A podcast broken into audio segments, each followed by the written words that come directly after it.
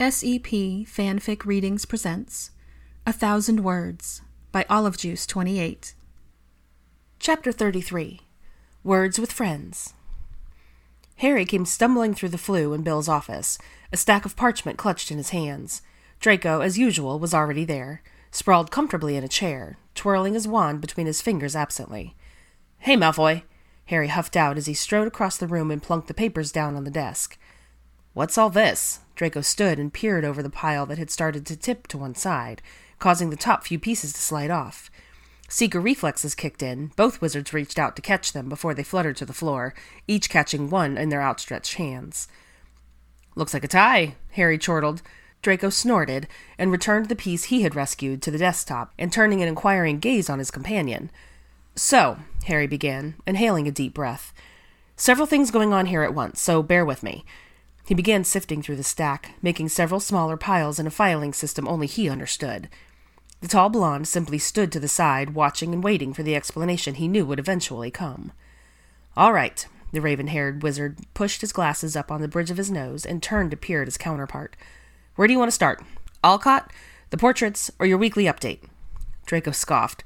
"There's nothing to update, so let's get that out of the way. I've had no correspondence from any former Dark supporters, nor has anyone tried to harass me or bother me. Good?" Harry nodded, smirking. "Moving on, then." He tilted his head towards the array of pages covering Bill's usually neat desk. "Let's start with Alcott." "Okay," Harry gestured to several pieces of information before them. "As you know, I met with him last week and gave him more details about Hermione's parents. I passed along your questions, too, and he asked for a day or two to look into some things before getting back to me, which he now has." He picked up one of the pages and handed it to Draco. "This is his proposed plan of action. He's come up with a timeline and a treatment course for Edward and Jeanette." He paused, giving his friend time to read over the lengthy description before him. Draco was amazed. Alcott had not only described the methods he thought would be most productive, but also mapped out a regimen in which he would treat the Grangers himself over the next several months. It was more than Draco had ever considered they'd receive, especially in such short order. A spark of hope flared to life in him as he looked back at Harry. "He thinks it will work, then? He thinks he can reverse it?" Harry nodded, grinning. "As you can see, it won't be a one-time meeting, but a lengthy process. He'll need to see them regularly over a period of roughly 3 months. If you think this is all a good idea and something we should move forward with, then he'll need to discuss all the logistics." He now waved to another pile of papers that seemed to be ministry-related, with official seals and signatures.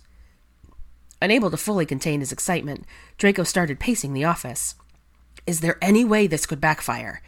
Any way this treatment could harm them? Or cause further damage?" His gaze flickered back and forth between Harry and the floor as he wore a path in front of the fireplace. "No, from what Alcott explained, the worst-case scenario is that they simply don't do anything at all, that nothing changes. The only other negative possibility is that they might start to remember a few things and then come to a full stop, in which case he would simply remove those recollections and discontinue his attempts. That's why he needs such a long time.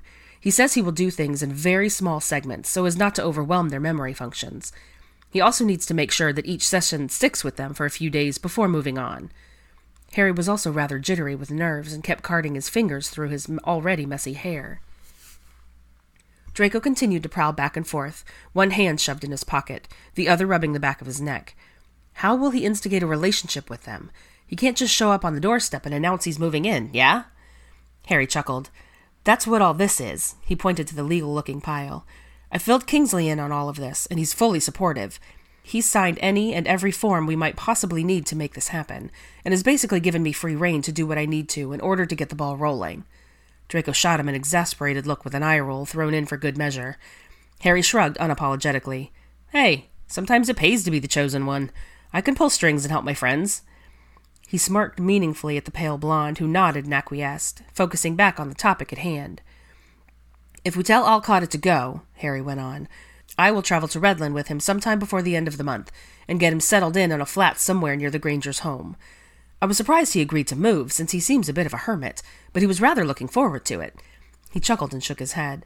"We'll need to work out the exact details, but the plan would basically be to create an opportunity for them to meet, during which Alcott would use a very mild form of confundus to get them to agree to spend more time with him. He's an extremely accomplished legilimens, and will use that skill to plant certain ideas in their minds that will lay the foundation for an ongoing friendship. Once that's all been established, every time he sees them, he will work on reversing the spell, planting specific images, and if necessary, slipping them some veritaserum so the images are regarded as fact, and not mistaken for dreams or other inconsequential thoughts. Does he have any memories of Hermione to give them?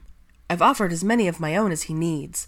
He has a pensive, and I already took him in to see several recollections from when we were in first and second year. I actually had a few that included her parents, which will be really helpful. Draco pondered all that for a few moments, and finally came to a halt in front of Bill's desk, piercing Harry with a penetrating gaze. He has to try. We have to let him try. His voice came out hoarse, but he filled with emotion, and Harry knew as he met the steel-gray eyes across the way that his former rival was as determined and as invested in all of this as he was. He nodded solemnly. I agree. Draco blew out a long, heavy breath. When can all this be arranged? I already have all of the forms signed, so really I just need to let Alcott know that we're on board. I can send an owl as soon as I get back to the office, and we'll go from there. Like I said, we should be able to leave for Redland in a week or so. I already have a port key granted to me. He rustled through some of the papers until he found the port key form. I just have to fill out the date. All right then, let's give it a go. Harry grinned and nodded again. Brilliant. He arranged all of the papers concerning Alcott and Hermione's parents in one slightly neater pile, and then turned his attention to the other stack that had so far remained untouched. Now, about the portraits. He walked around the desk and sank into one of the wing-back chairs as Draco slid into the other. The one for Mr. and Madam Mulkin was presented last week, and Lavender's was delivered 2 days ago. Your mother accompanied me for that, and it went very well. Her parents were incredibly gracious and welcoming, which I know Narcissa was touched by. Draco nodded, knowing it was equally as important to his mother to rebuild their family's image in the wizarding world as it was to him, and he was grateful the Browns had been so receptive towards her. That brings the commissions up to 45 so far. The only other person who died in the actual battle whose portrait we haven't talked about yet is Snape. Harry paused here, knowing this particular project was slightly different than all of the others, wondering what the former Slytherin's thoughts would be about it. Why did his portrait not appear in the head's office after he died? Dumbledore's did. Draco wondered aloud. I asked McGonagall that same question a while ago. From what she surmised, the magic of the castle refused to acknowledge him as an actual headmaster, due to the nature of his position and his role in Voldemort's ranks. He was seen as a traitor, which we all know now was not the case, but the window of time for a head's portraits to appear is limited. Both young men fell silent as they considered this. After a bit, Harry spoke again. You know, I honestly don't think he'd even want his portrait in that office. You're probably right, Draco mused. Do you think we could put one in the potions classroom? Or outside the Slytherin dorm? Somewhere in his domain? His lips quirked in a wry smile. Honestly, sometimes I still expect to see him skulking around a dark corner, waiting to throw someone into detention. Harry chuckled, or striding down the hall with his cloak flapping around him like a bat. They both huffed quiet laughs as they remembered their former professor. Yeah, I think the potions dungeon would be a perfect spot for his portrait. We could plan to unveil it at the memorial service. Draco froze, his face losing what little color it typically had. Memorial service? Yeah, on the 1-year anniversary. Kingsley said it's been in the works since the New Year started. Harry's brow furrowed as he took in the pallid complexion of his friend. What's wrong? Nothing. I just didn't realize.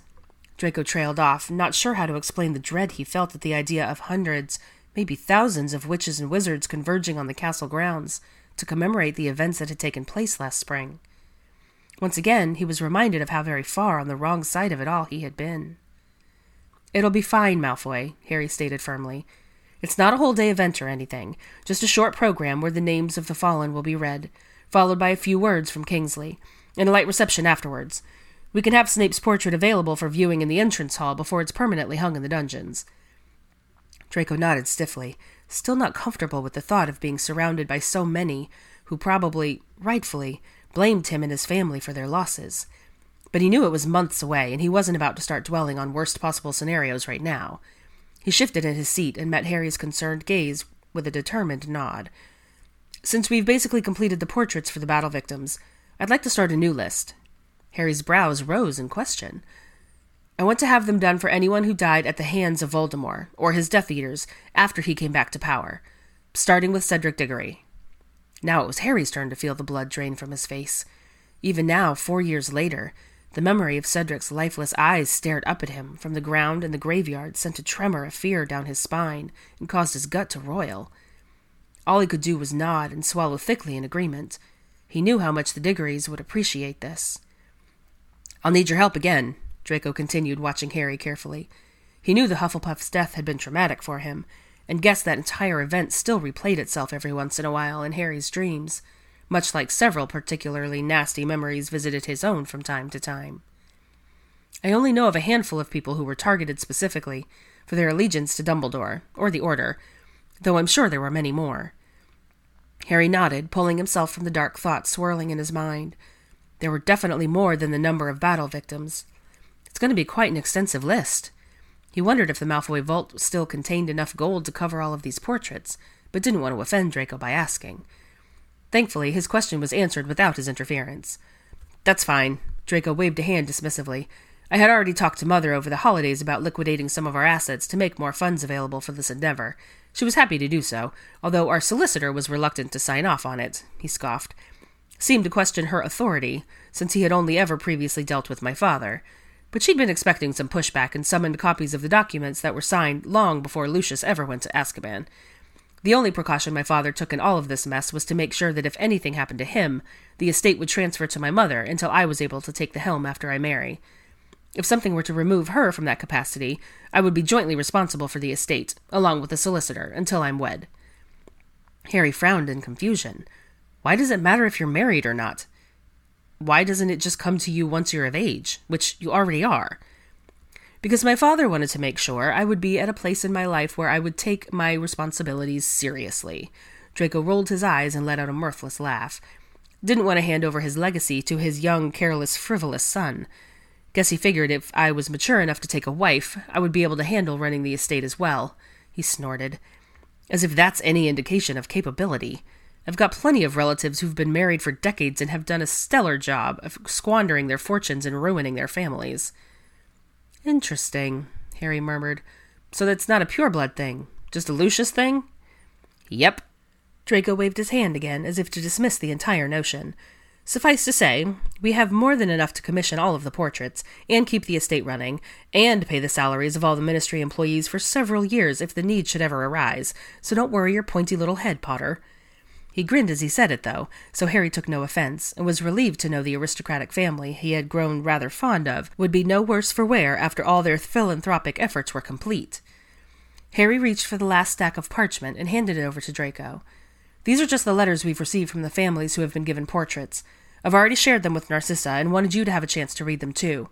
I don't need them back, so you can keep them, or return them to her, or whatever you want. They're all very appreciative and supportive of your family." Draco's eyes shot up to Harry at that unexpected moment. "You'll see, when you read them." He stood up to leave, gathering the other pages he still needed to sort through as he made plans for Alcott in the weeks to come. "I'll let you know what happens with this all, and when we'll be heading to Australia. I might have to mislead." He chose his words carefully, not liking the idea of lying to one of his best friends. "Hermione a little. If by some chance she expects to see me and I'm gone to meet Alcott or something, I might need your help if it comes to that." "Whatever I can do." Gray eyes met green in solidarity, both young men nodding as they shook hands in front of the fireplace. Harry disappeared in a whirl of green flames, and Draco was left standing with a stack of apparent thank-you notes in his hands and an unexpected swell of hope in his heart. It was Friday morning, and that meant breakfast with Ginny in the great hall. As Hermione scanned the room for her fiery-haired friend, she breathed a deep, contented sigh. She truly loved sharing meals with her fellow eighth-years in the room, but there was still something to be said for the enchanted ceiling, marble scrollwork, and impressive architecture that met her eyes as she stood inside the double doors. This was truly the first space she had been introduced to in the castle, and it would forever be one of her favorites. She spotted all three of her first-years sharing a table with one of Daphne's and both of Neville's, smiles on everyone's faces as they chatted animatedly over their plates. It warmed her heart to see evidence of the inner-house friendship so clearly displayed, and was simply another reminder that everything they had endured really had served a purpose. "Hey, sorry I'm late," Ginny huffed as she came barreling through the doors. "Wanted to get a letter out to Harry before my first lesson." "No worries," the older witch smiled and roped her arm through her friend's, steering them in the direction of an empty table nearby. "I only just arrived myself." The girl sat down, and immediately the center of the table was filled with a variety of breakfast offerings: poached eggs, smoked kippers, thick slices of toast, baked beans, and glazed fruit. They each filled their plates and launched right into a discussion about the upcoming trip to Hogsmeade the next day, and Ginny was supposed to patrol as part of her prefect duties. Don't forget to check the back room at the Hog's Head, and the alleys near Zonko's, and Scrivenshaft's, Hermione suggested as she speared a few beans with her fork. Those have always been popular spots for the new third-year couples. Good idea, nodded Ginny. What about popular spots for eighth-year couples? A teasing smirk spread across her pretty face as she gleefully watched a pink tinge color her companions. Hermione's eyes widened, and she tried to look as if she had no idea what was being suggested. I have no idea where Hannah and Neville go when they're in town, she sniffed in a superior fashion, and began cutting up her egg with far more vigor than was necessary for a soft fare. Ginny burst into laughter. Oh, yes, that's exactly what I was wondering about. Hannah and Neville, of course. The brunette witch couldn't stop the smirk that tugged at her lips as a result of her friend's mirth. She kept her gaze on her plate while she pushed bits of food around with her fork, and decided to admit something to her best girlfriend. Draco and I aren't big on open displays of affection, really, you know? But lately... She trailed off, unsure of how to explain the shift she had noticed. Lately... Ginny prompted. I don't know. He just seems more attached to me. It was voiced as a question, because she honestly wasn't sure what was going on with her favorite wizard. All she knew was that over the past few days, there was definitely an increase in their physical contact. Just the day before, halfway through their arithmancy class, he'd linked his pinky with hers on top of their shared table, and had sat like that for the rest of the lesson, which wasn't a big deal, but it was totally uncharacteristic of him. She described the scene to Ginny, who listened with a thoughtful expression on her face. And that's just one example, Hermione continued. He about scared me witless in the library on Tuesday when he came up behind me and wrapped his arms around my waist. I hadn't heard him at all and almost screamed and dropped the books I was holding. Madam Pince would have had my head. The youngest Weasley chortled at the recounting, knowing her friend would have been more distressed about dropping a mouldering text than anything else. She considered her curly-haired table mate for a moment before deciding to ask a few questions. Has he told you how he feels about you? Well, I mean, he tells me how much he likes me at least once a day. A shy smile spread across her face, her cheeks heating up more. And he's always thanking me for listening to him, or helping him, or whatever. She shrugged and swirled a bit of toast around in the egg yolk on her plate. I know he cares about me a lot. Has he told you he loves you? Ginny probed a little further and was unsurprised to see Hermione's eyebrows shoot up as she startled look crossed her face. No, he hasn't. I haven't. It's just too soon for that, she spluttered frantically, flapping her hands as if trying to wave away the thought. But the younger witch narrowed her eyes and studied her friend for a moment. What do you mean it's too soon? We've only been together since New Year's Eve, really, and before that we'd only been friends since the start of term, and that's just not long enough to... She gave up. She let her fork clunk down on the plate and let her head fall into her hands. Her elbows rested on the table. You love him, don't you? Ginny asked quietly, knowing full well that her typically level-headed and very pragmatic friend was struggling to handle emotions and feelings that were probably overwhelming her sensibilities. Maybe? A tiny voice squeaked from behind her hands. You know that's okay, right? Both pairs of brown eyes met, one sparkling with kindness and understanding, and the other wide and searching. You don't think I'm mental? You don't think I'm rushing things? Ginny shook her head vehemently. You can't control how you feel about someone, or how fast you fall into those things. It doesn't mean you need to start planning your wedding tomorrow, but it's okay to admit that you love him and that you're serious about him. At the mention of her wedding, Hermione choked slightly and took a big gulp of pumpkin juice to clear her airway. No, definitely not planning a wedding any time in the near or even mildly distant future. She paused and considered the redhead across from her. When did you know it was Harry? Ginny grinned and huffed a small smile. Seeing as I've had a thing for him since I was 10, you mean? Both girls giggled at that, remembering how tongue-tied and awkward she used to be around the raven-haired wizard. At first it was just a crush, but by the time he hit 5th year, I knew I was never going to be rid of my feelings for him. Even when I went with Dean or Michael or any of the other blokes, it was always him. She propped her chin up on her hand and stared unseeingly across the hall. Our time together during 6th year solidified that for me, even though he ended things after Dumbledore died. I knew why he needed to do that, and I also knew he'd come back. She shrugged and smiled, her attention now focused back on her friend. He did, and now we're together again, and I don't plan for that to ever change. Hermione nodded and smiled, understanding more than she'd expected to, and also knowing just how head over heels Harry was for the sweet witch she thought of as a sister. Does he know? Ginny pinned her with a serious look suddenly. Know what? That you love him. I don't think so. I haven't told him.